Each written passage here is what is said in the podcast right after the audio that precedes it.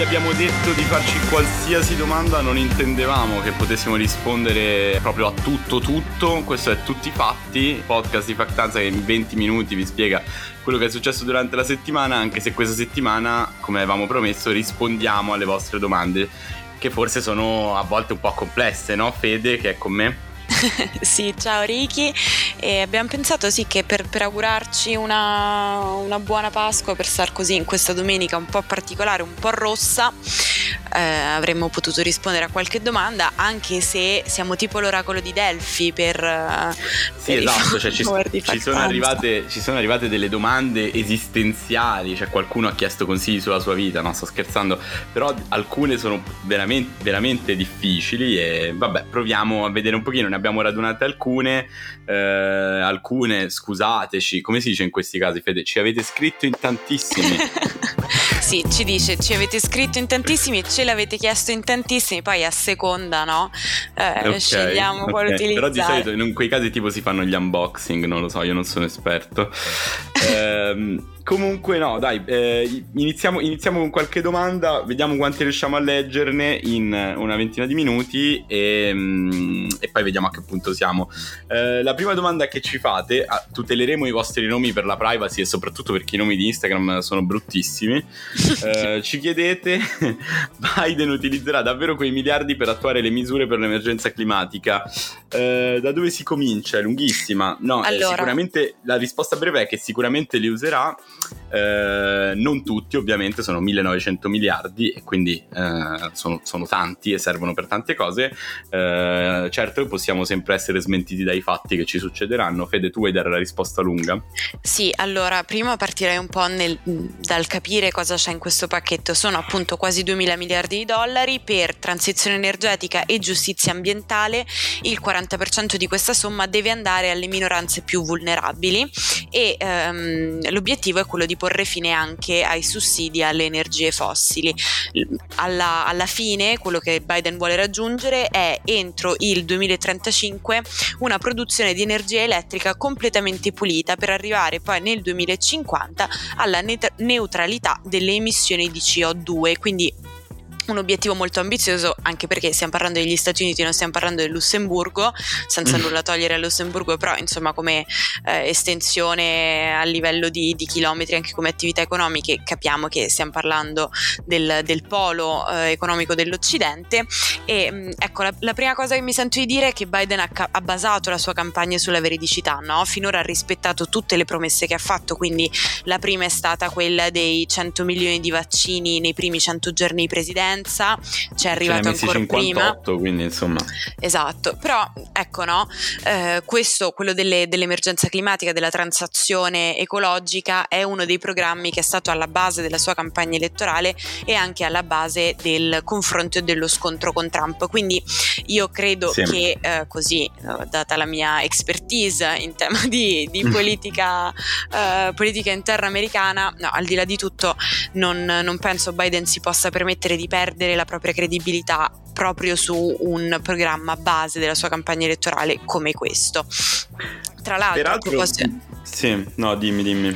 A proposito di ciò, una delle prime cose che ha fatto, eh, vi ricordate che nei primi giorni di presidenza Biden ha varato una serie di, eh, di misure molto, molto folta no? per, per, essere stato appena eletto e una delle prime cose che aveva fatto era stata proprio far rientrare gli Stati Uniti d'America negli accordi di, di Parigi. Sì, esatto, quindi anche quella cosa ci, ci dice un po' delle sue intenzioni per il futuro. Tra gli accordi di Parigi ci sono quegli obiettivi che dicevi prima, no? Eh, della neutralità delle emissioni entro il 2050. Ehm, quindi insomma esatto. sembra che la direzione sia quella. Anche noi in Italia abbiamo un super ministro della transizione ecologica, quindi iniziamo da me. Ma è super no, ministro o ministro? No, è, su- è, super due volte. eh, invece no, eh, mi viene da aggiungere su questa questione una cosa collaterale che è uscita fuori oggi mh, cioè il fatto che siccome negli Stati Uniti stanno andando molto bene le vaccinazioni come abbiamo detto e eh, i sussidi sono già cominciati ad arrivare eh, i primi impatti sull'economia ci sono stati perché eh, sì, oggi hanno, oggi è uscito un primo report eh, che sottolineava come solo a marzo ci fossero state 960.000 assunzioni, ancora non bastano a colmare eh, diciamo il divario che si è creato durante tutto il periodo della pandemia, però sono un inizio promettente eh, della ripresa economica americana eh, rispetto al periodo pre-pandemia ci sono ancora 8 milioni di persone in meno che hanno un lavoro, quindi è ancora certo, lunga la strada. Certo.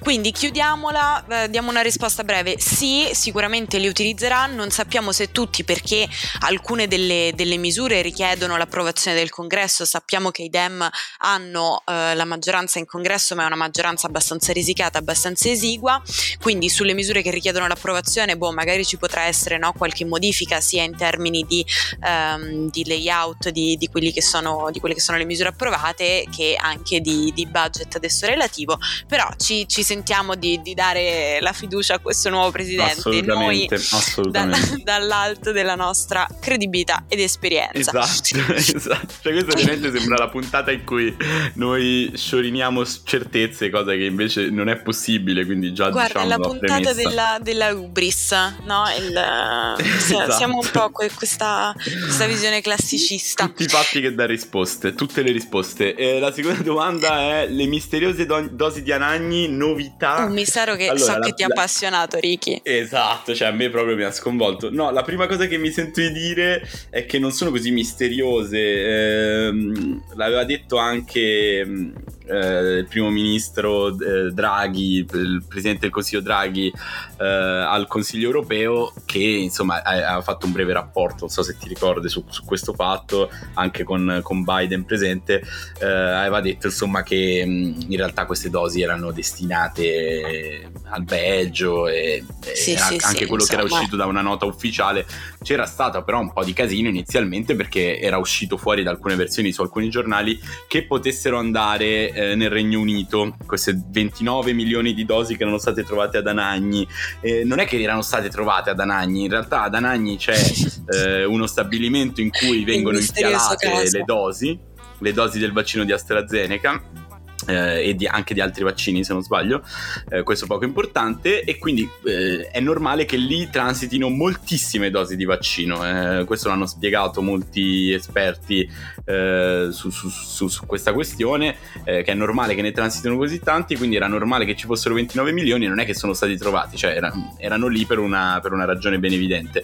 E dopodiché mh, mm, si è un po' discusso su, su, dove dovessero andare perché appunto sappiamo che c'è quella questione un po' scomoda dell'Unione Europea che ha, bloccato, che ha, bloccato, le esportazioni. Esatto, no? esatto, esatto.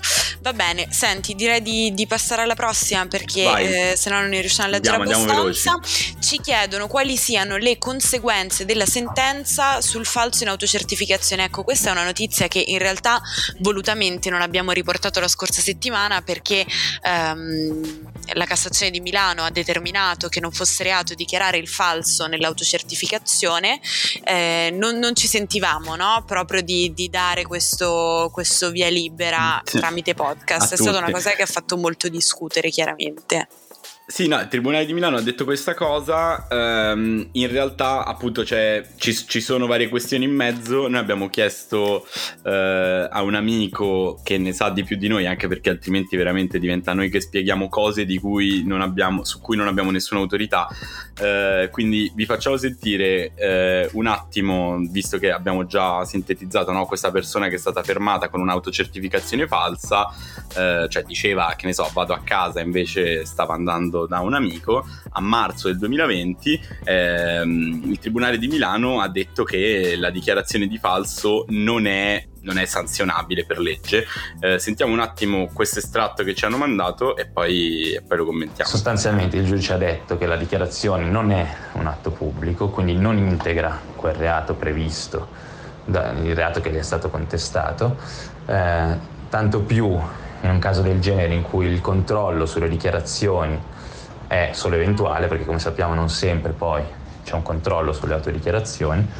E inoltre anche, quindi non c'è sostanzialmente un obbligo generale di dire la verità e se questo venisse previsto dalle disposizioni emergenziali inoltre si, ehm, si porrebbe in contrasto con il diritto di difesa ex articolo 24 della Costituzione.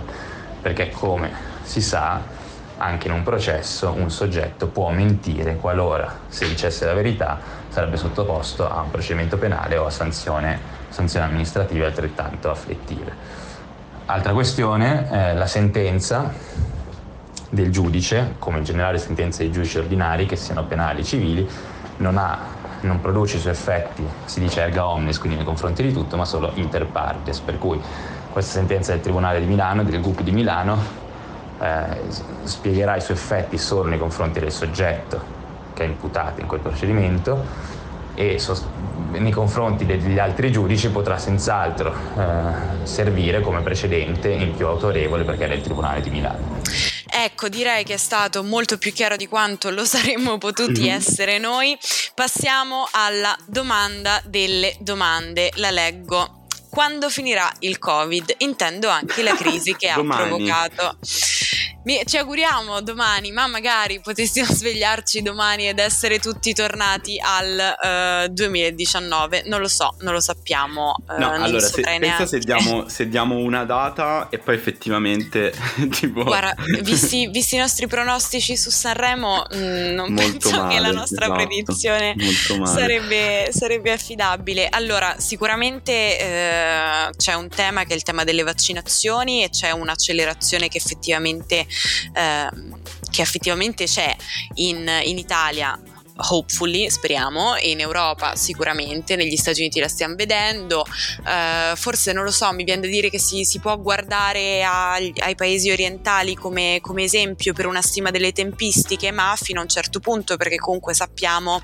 che lì uh, vigono dei, dei, regimi che tutto sono fuorché simili ai nostri, non lo so, non so, non no, so rispondere, non so dare una data. Ci sono, ci sono se, se vogliamo provare a dare una risposta seria, media perché comunque eh, come immaginate è molto complesso eh, ci sono un paio di questioni in ballo che possono, che possono determinare degli esiti molto diversi quindi se non avere una tempistica però almeno immaginare come andrà a finire eh, una possibilità è che mh, mm, con il controllo eh, attraverso i vaccini, però con anche una malattia che come abbiamo visto eh, varia e quindi sì, eh, riesce lo stesso a essere contagiosa in diversi modi eh, e a creare problemi, mh, mm, potremmo st- affrontare una specie di avere una nuova influenza stagionale, magari anche un filo più contagiosa delle altre, però che sostanzialmente si controlla con un vaccino come quello per l'influenza stagionale che causerà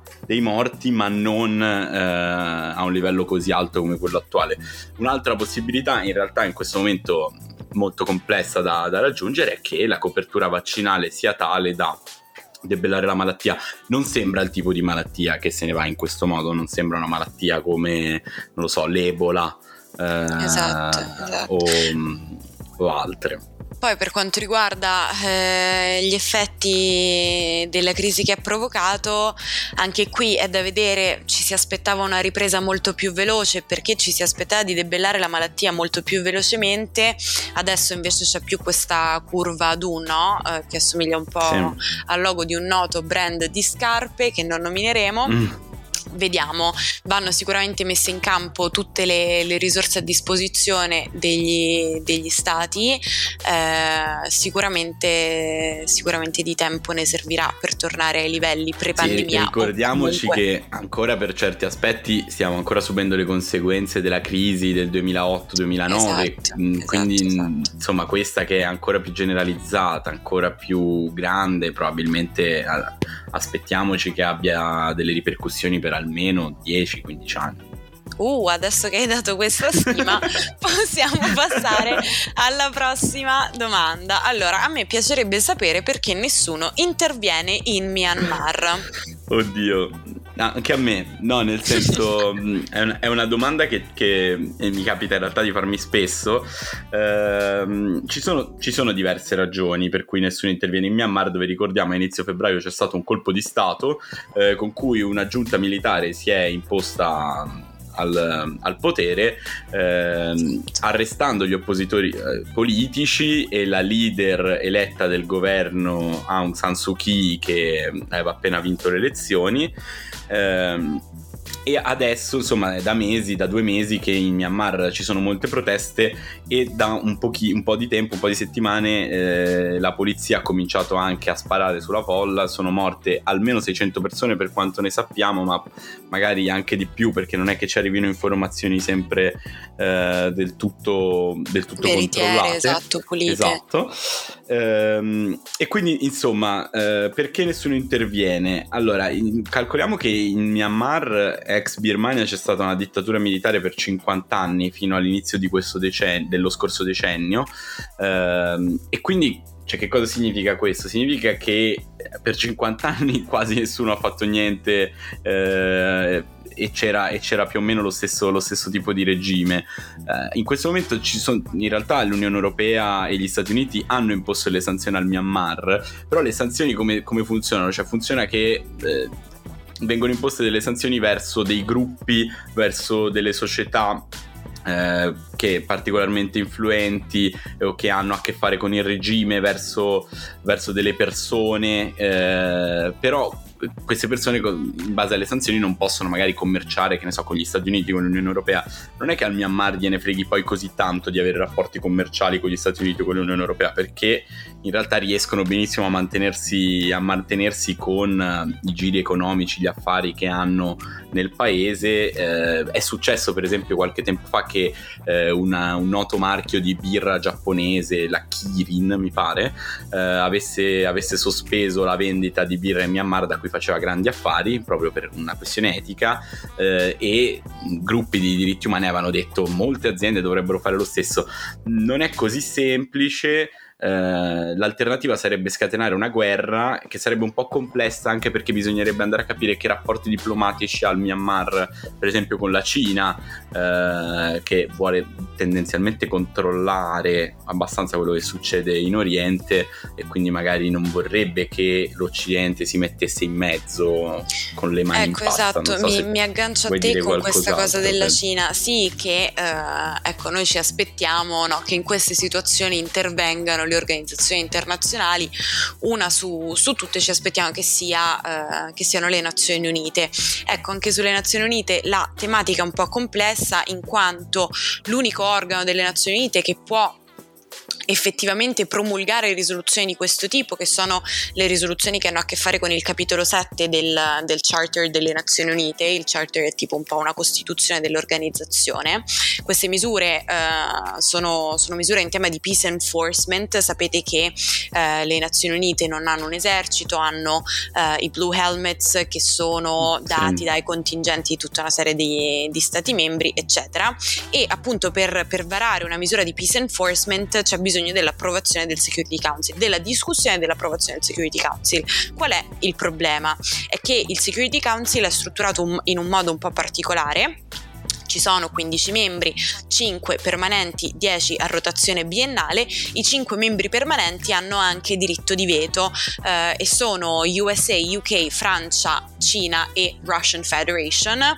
Capite bene che se una misura va contro l'interesse di uno di questi 5 stati permanenti, automaticamente viene, viene bloccata. Quindi per questo mi riallacciavo alla questione dei rapporti con la Cina, sì. che è un po' il, il gigante diciamo più vicino al Myanmar e che effettivamente anche nel, nel, panorama internazionale ha un'influenza molto molto forte su quella che è la situazione lì attraverso tutte queste dinamiche.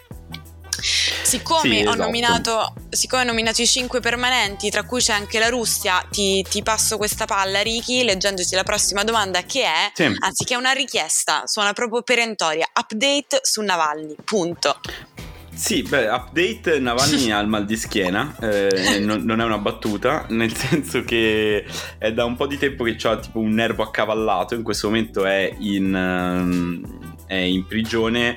Eh, breve recap per chi non si ricordasse la vicenda, Navalny è il principale eh, oppositore del governo di Vladimir Putin in Russia, ehm, dopo un tentativo di di omicidio ai suoi danni ad agosto scorso dove hanno provato ad avvelenarlo e lui non è morto, ehm, è stato per un po' di mesi in Germania dove l'hanno curato, è tornato in Russia e in Russia l'hanno arrestato perché aveva una precedente condanna che pendeva su di lui, aveva una sospensione di condanna, ehm, gli avevano detto presentati in Russia perché quando hai la sospensione della pena ehm, devi ogni tanto andare a firmare, devi far vedere che sei lì, che non scappi, insomma. E lui diceva: Guardate, appena posso torno, sono in Germania perché appunto avete provato ad uccidermi. Esatto. Una cosa tranquilla. Così, detta così. Eh, effettivamente appena potuto è tornato, ehm, però l'hanno arrestato lo stesso perché appunto non ha rispettato gli obblighi legati a questa precedente condanna che comunque era molto controversa e sembrava un po' acchittata per fare in modo di condannarlo e basta. Insomma, la morale della favola è che deve scontare ancora due anni e mezzo di carcere più o meno e in questo momento l'hanno pure spostato si hanno pochissime informazioni su di lui ogni tanto arrivano dei suoi avvocati attraverso la, le, le, sue pagine social eh, adesso si sa eh, che lui ha avuto questo grave mal di schiena provocato da un nervo accavallato che gli ha fatto praticamente addormentare due gambe almeno, almeno una delle due. La cosa fa un po' ridere però in realtà è abbastanza seria perché appunto non riesce, eh non riesce proprio a muoversi. Ha chiesto di avere di avere un sostegno medico adeguato, una cosa garantita dal diritto che non gli viene dato e quindi insomma si sta molto lamentando di questa cosa e ha iniziato uno sciopero della fame. Eh, quindi molto ha iniziato bene, questo sciopero della fame e non si sa quanto durerà. Senti, da, visto che hai nominato la questione medica, questione a noi molto vicina e molto cara, ci chiedono perché in Italia non è stato fatto un piano vaccinale esclusivamente per fasce d'età sanitarie a parte e se sia effettivamente costituzionale o anzi come faccia ad essere costituzionale l'obbligo per fare il vaccino per gli operatori sanitari. Eh, partirei da, cioè qui ci sarebbe veramente un, un libro una da risposta aprire. breve è che una risposta breve è che la nostra classe politica è abbastanza incompetente e quindi è stato deciso di iniziare a vaccinare da altre, altre classi sociali, per esempio gli insegnanti, adesso la scuola è chiusa eh, ecco, invece uh. gli ultra ottantenni non sono stati vaccinati. C'è, poco, c'è molto Ti, poco da dire. Vedo, vedo, che l'hai toccata molto piano. No, forse una cosa che si può dire è che la sanità eh, nel nostro paese è gestita a livello regionale, no? E chiaramente questo complica, sì. complica le cose. Infatti, certo. quello che Draghi sta cercando di fare è proprio di accentrare le, le, politiche di vaccinazione e le policy di vaccinazione a livello nazionale eh, perché abbiamo capito in, questa, in, questo primo anno di pandemia che evidentemente lasciare la gestione in toto in mano alle regioni dal punto di vista sanitario e quindi permettere che alcune regioni vadano avanti ed altre no o che comunque ci siano no, dei livelli di, di, protezione, di copertura e di, di efficacia effettivamente dell'azione governativa nelle regioni diverse d'Italia non è l'approccio più corretto. Quindi eh, chiaramente sì, c'è una questione di eh, difficoltà di comprendere quali siano le mosse giuste da fare, mettiamola così, ma c'è anche una questione di ehm, localizzazione della gestione della sanità.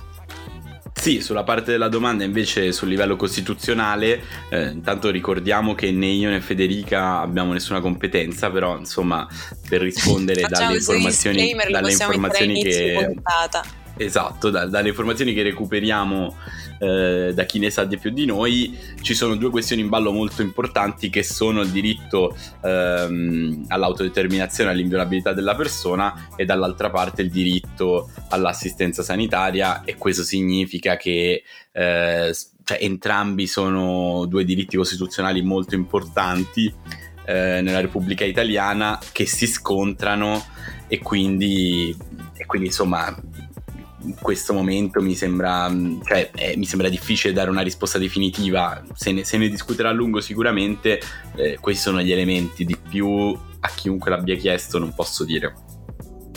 Allora, chiudiamo con l'ultima, con l'ultima, domanda. Non siamo riusciti a stare nei tempi nemmeno questa volta, è incredibile, no, ma infatti. questo perché ce la chiacchieriamo noi serenissimi.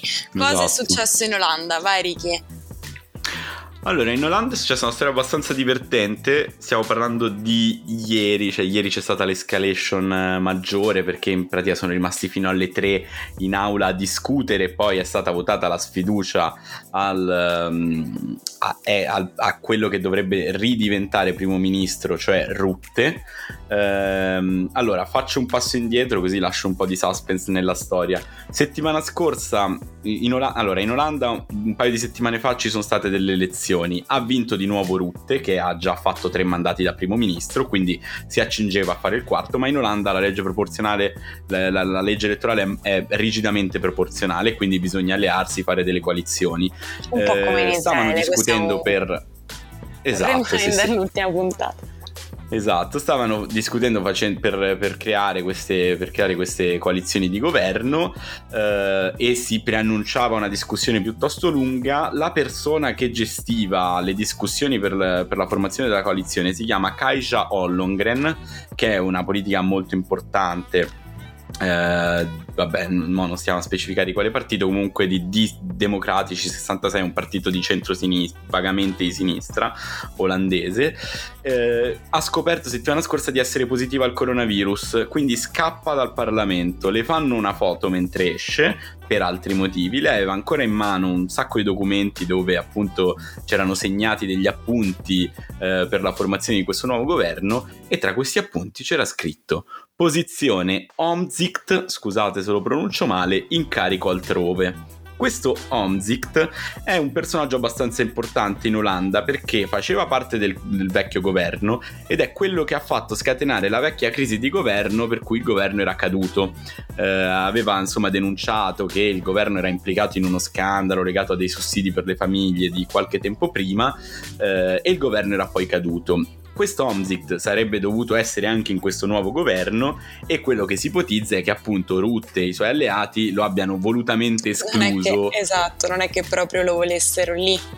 Esatto, dice, visto che ci hai rotto le scatole, noi ti mandiamo altrove, come c'era scritto su questi documenti. Tu immaginati questa che fo- le fanno una foto e beccano l'appunto sbagliato.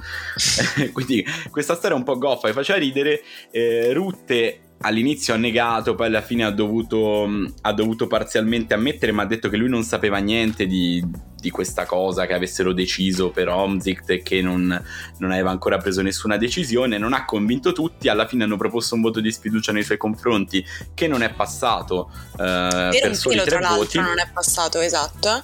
Esatto, e, e, quindi adesso sostanzialmente si continuerà a discutere per la formazione di un nuovo governo perché Rutte non è intenzionato a fare passi indietro dopo che si era già dimesso dallo scorso governo. Non schioda. È pronto esatto. quindi a fare il suo quarto mandato, però è possibile che insomma le discussioni eh, si, siano poi ancora più lunghe di quello che già si prevedevano essere.